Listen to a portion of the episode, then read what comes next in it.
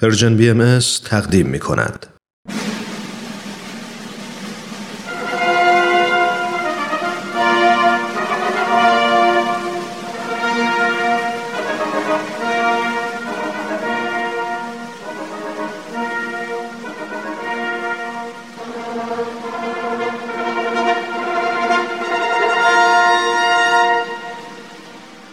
تاریخ به روایت مورخ من کتاب تاریخ نبیل رو از ترنم دوستم گرفتم که بخونم. این کتاب یه قسمت از تاریخ ایرانه که تا حالا نشنیده بودم. کتابو که باز کردم خود نبیل که اونو نوشته شروع کرد با من حرف زدن. خیلی عجیب بود ولی خیلی هم برام جالب بود. این تاریخ یه بخش از کاری از گروه نمایش رادیو پیام دوست تهیه کننده و کارگردان امیر یزدانی. فصل دوم.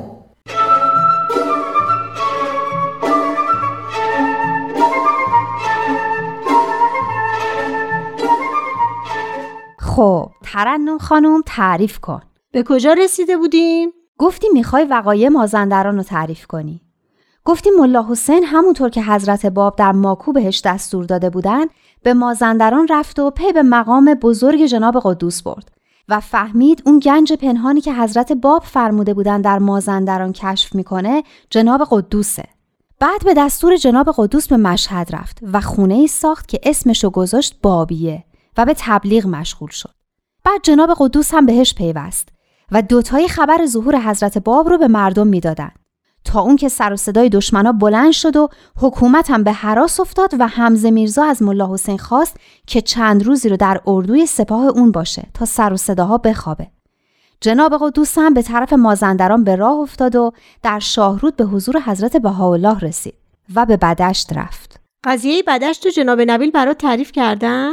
آره، تعریف کردن که در بدشت اعلام شد که آین بابی یه دیانت مستقله و نه فرقه ای از اسلام. و تاهره هم با کشف هجاب در واقع نشون داد که احکام دیانت قبل منسوخ شده و دوره جدیدی شروع شده. دوره‌ای که در اون زنها حقوق برابری با مردا دارن و دیگه زندانی خونه ها نیستن. آفرین پس من دیگه توضیح نمیدم. جناب قدوس در بازگشت از بدشت گرفتار دشمنا شد و ایشون رو در ساری تو خونه میرزا محمد تقی مشتهد شهر زندانی کردن. ملا حسین هم که تو اردو بود. البته جناب ملا حسین بعد از چند روز از اردوگاه به شهر برگشت و آماده سفر بود که قاصدی از حضرت باب اومد و امامه سبزی برای ایشون آورد.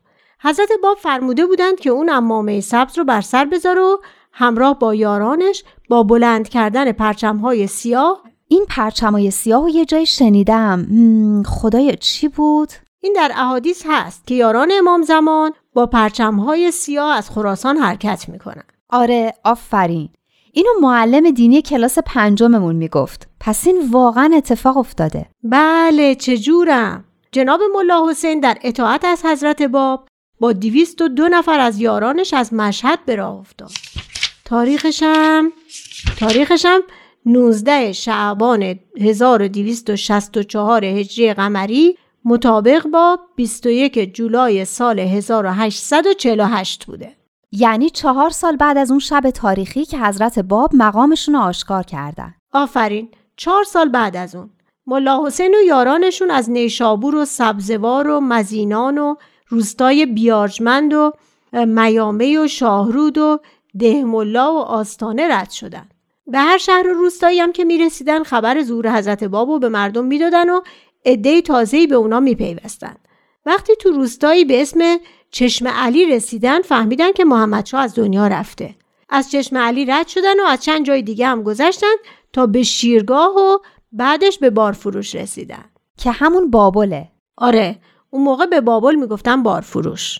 بله شهر جناب قدوس بود و یه مشتهد کینتوزی هم داشت به اسم سعید العلماء که وقتی خبر نزدیک شدن ملا حسین و یارانش رو شنید خیلی عصبانی شد. همه رو تو مسجد جمع کرد و به مردم گفت که با هر سلاحی که می‌تونن جلوی ورود ملا حسین و یارانش رو بگیرن. آخه چرا؟ ملا حسین که کاری به کار اون نداشت. خب آخه بذار اینطوری بگم. علما بجز اونایی که واقعا درد دین داشتن و حقیقت براشون مهم بود به کار خودشون به شکل یک کاسبی نگاه می‌کردن.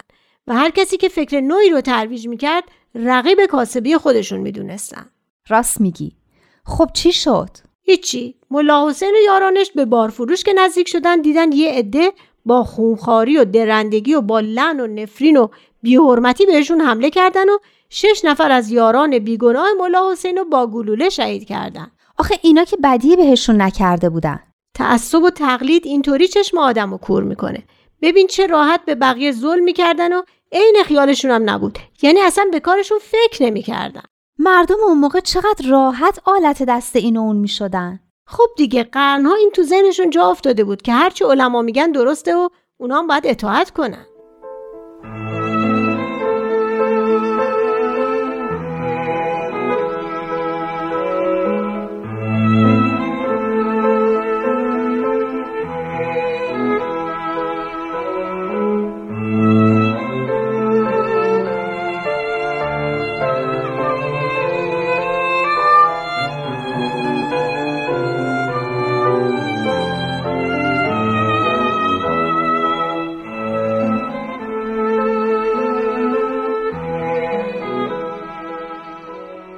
خلاصه یاران ملا حسین اجازه دفاع خواستند اما ملا حسین اونا رو به صبر دعوت کردند ولی اون مردم دست بردار نبودن.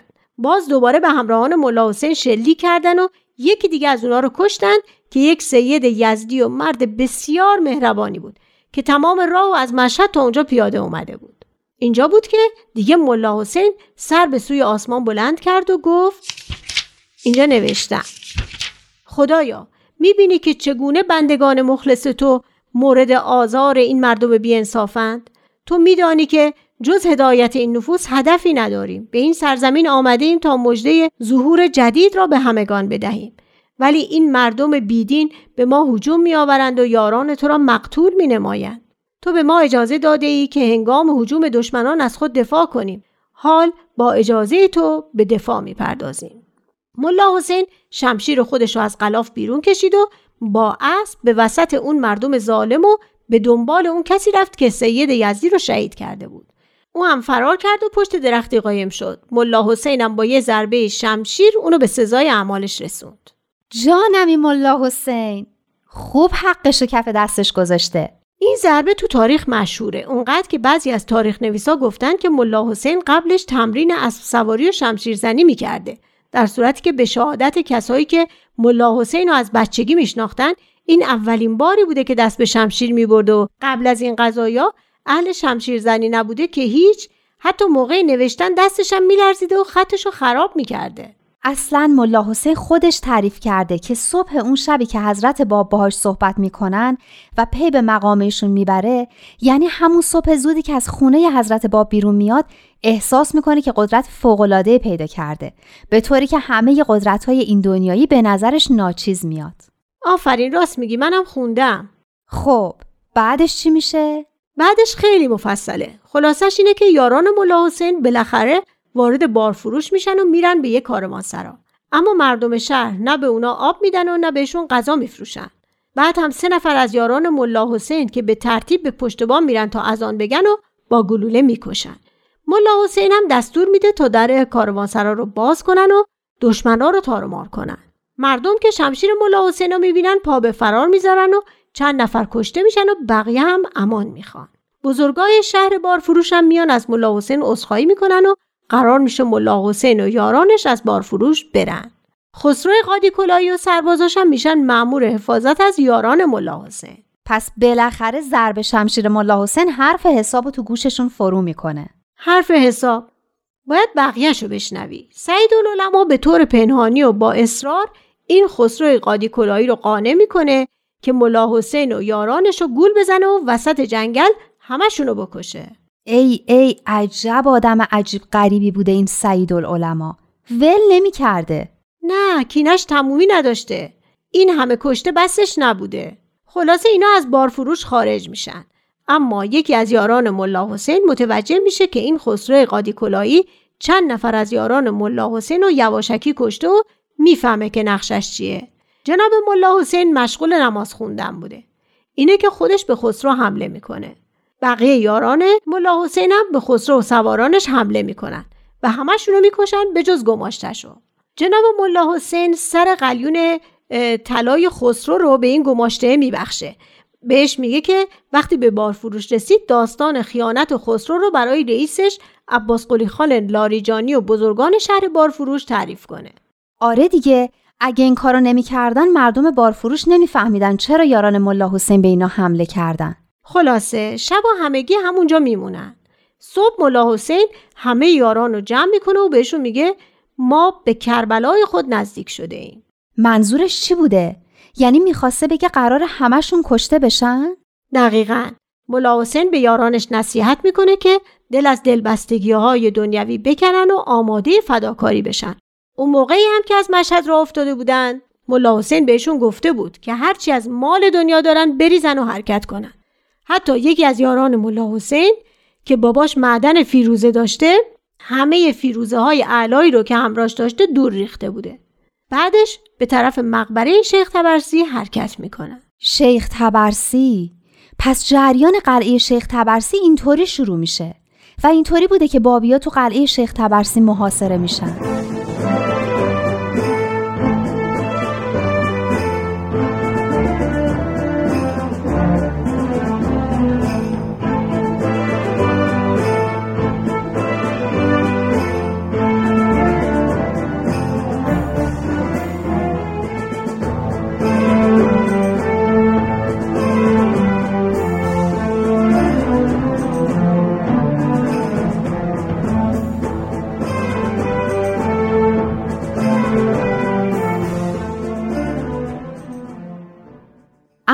بجز قلعه شیخ تبرسی قلعه های دیگه هم بوده. درسته؟ بله قلعه های زنجان و نیریز. خیلی هیجان انگیز و جالبه.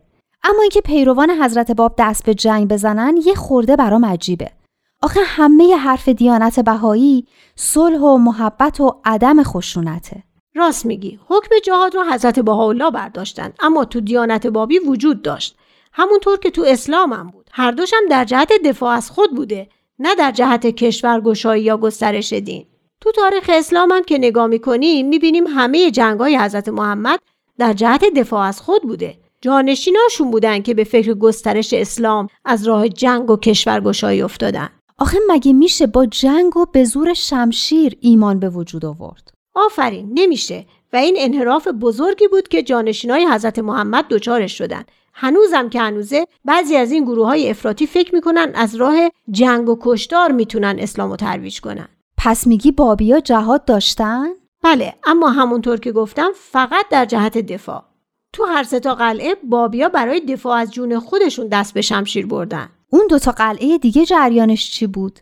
یکیش قلعه زنجان بود اون یکی رو یادم رفت. قلعه نیریز بذار اول از همین قلعه نیریز بگم. نیریز اسم یه شهره درسته؟ تو کدوم استانه؟ نیریز در استان فارسه در شرق شیراز.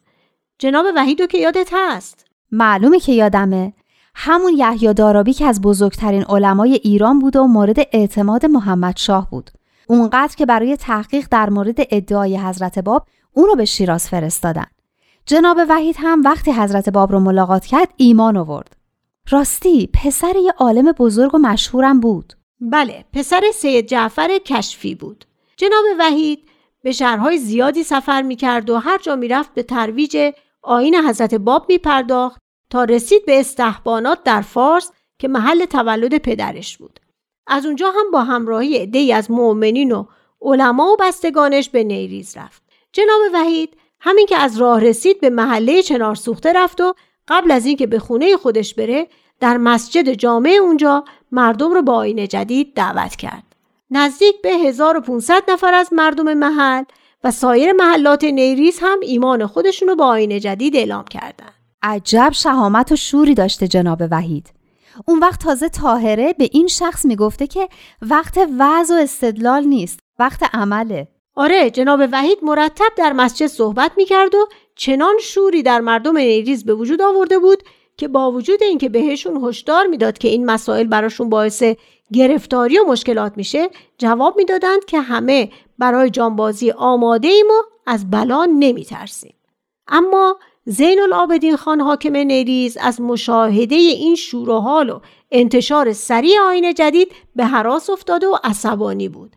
و به فکر بود که هر طوری شده جناب وحید رو به قتل برسونه و برای این کار هزار سرباز سوار و پیاده ماهر رو آماده کرد. ای خدا! همیشه باید یه زین العابدین خانی در کار باشه. یا یه سعید العلمایی یا هر حسود کینجوی دیگه ای جناب وحید 20 نفر از یاران خودش رو به قلعه خاجه در نزدیکی همون محله چنارسوخته فرستاد تا اونجا پناه بگیرن و از قلعه محافظت کنند.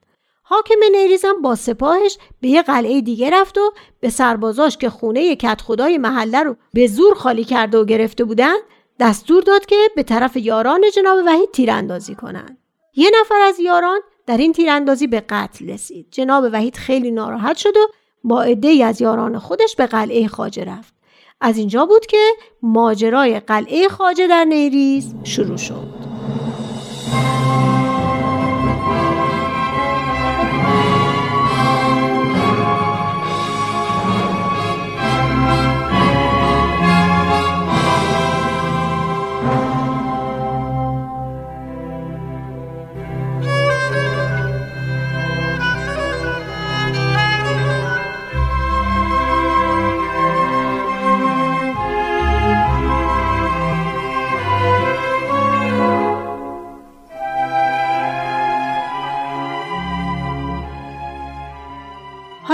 به سومین قلعه. یعنی قلعه زنجان. آفرین. خب از کجا تعریف کنم؟ از اونجا که وقتی حضرت باب از قریه کلین به سوی ماکو حرکت می‌کردند و از زنجان میگذشتند مقامات حکومت ترتیبی داده بودند که جناب حجت تو زنجان نباشند که مبادا کاری برای آزادی حضرت باب بکنند. اما با این حال جناب حجت به واسطه گروهی از مؤمنین زنجان به حضرت باب پیغام داد که برای رها کردن ایشون از دست دشمنا آماده است. آره ولی حضرت باب قبول نکردند. به هر حال جناب حجت در تهران بود و اونجا در مجلسی که با علما تشکیل شد با نهایت قدرت به اثبات عقاید جدید پرداخت و علما را عاجز کرد. آخرش هم با اینکه گروهی از علمای زنجان و تهران فتوای قتلش رو دادن محمد شاه جناب حجت و مورد محبت خودش قرار داد. حاجی میرزا آقاسی هم که نمی‌تونست کاری بکنه از روی مکر و حیله تملق جناب حجت رو می‌گفت. اما در اصل منتظر فرصت بود که ایشون رو نابود کنه. اوضاع اینطوری بود تا اینکه محمد شاه مرد و ناصر شاه به تخت نشست و نخست وزیرش میرزا تایخان امیر کبیر تصمیم گرفت جناب حجت رو به قتل برسونه. جناب حجت هم از تهران به زنجان رفت و مورد استقبال شدید یارانش قرار گرفت. چیزی که اصلا به مذاق امیر ارسلان خان مجد دوله دایه ناصر شاه که حاکم زنجان بود خوش نیامد. سعید العلماء زین العابدین خان حالام که این آقای امیر ارسلان خان. همیشه کینه دوزی و حسد یه رئیس و فرمانده برای خودش پیدا می‌کنه. خیلی قشنگ گفتی. اما این امیر ارسلان خان اونقدر خشن و عصبانی بود که دستور داد زبان اونی رو که خبر ورود جناب حجت رو به مردم شهر داده بود ببرن. پس اینم به اندازه اون دوتای دیگه سنگدل بوده. آره بعد هم بچه کوچیک یکی از مؤمنین رو که با یه بچه دیگه دعوا کرده بود دستگیر کرد. یه بچه رو دستگیر کرد؟ اونم به خاطر دعوا با یه بچه دیگه؟ خب دنبال بهانه بود دیگه. البته یکی از یاران جناب حجت رفت و شمشیر کشید و حاکم و مجبور کرد که اون بچه بیچاره رو آزاد کنه. اما علما از این کار عصبانی شدن و حاکم رو تحریک کردن که جناب حجت رو دستگیر کنه. یه عده اوباش هم با اونایی که مأمور بازداشت جناب حجت بودن همراه شدن و رفتن که جناب حجت رو دستگیر کنند. اما یاران جناب حجت با شجاعت نذاشتن در این گیرودار یکی از یاران جناب حجت به دست دشمنا افتاد و به طرز فجیعی به شهادت رسید. بعد هم شروع کردن به بابی کشی. پس جرقه زده شده بود. آفرین جرقه زده شده بود. به اجبار علما حاکم به جارچی دستور داد که اعلام کنه هر کس از جناب حجت پیروی کنه اموالش مصادره میشه و جونش به خطر میافته. جناب حجت به منبر رفت و با صدای بلند به یارانش گفت هدف اصلی حاکم و دشمنان امر دستگیری و قتل من است. هر کس از جان خیش میترسد همکنون از جمع اصحاب خارج شود. اما همه به پشتیبانی خودشون از جناب حجت ادامه دادند. در نتیجه جناب حجت و یارانشون و زنها و بچه هاشون آزوقه برداشتن و به قلعه علی مردان خان رفتن.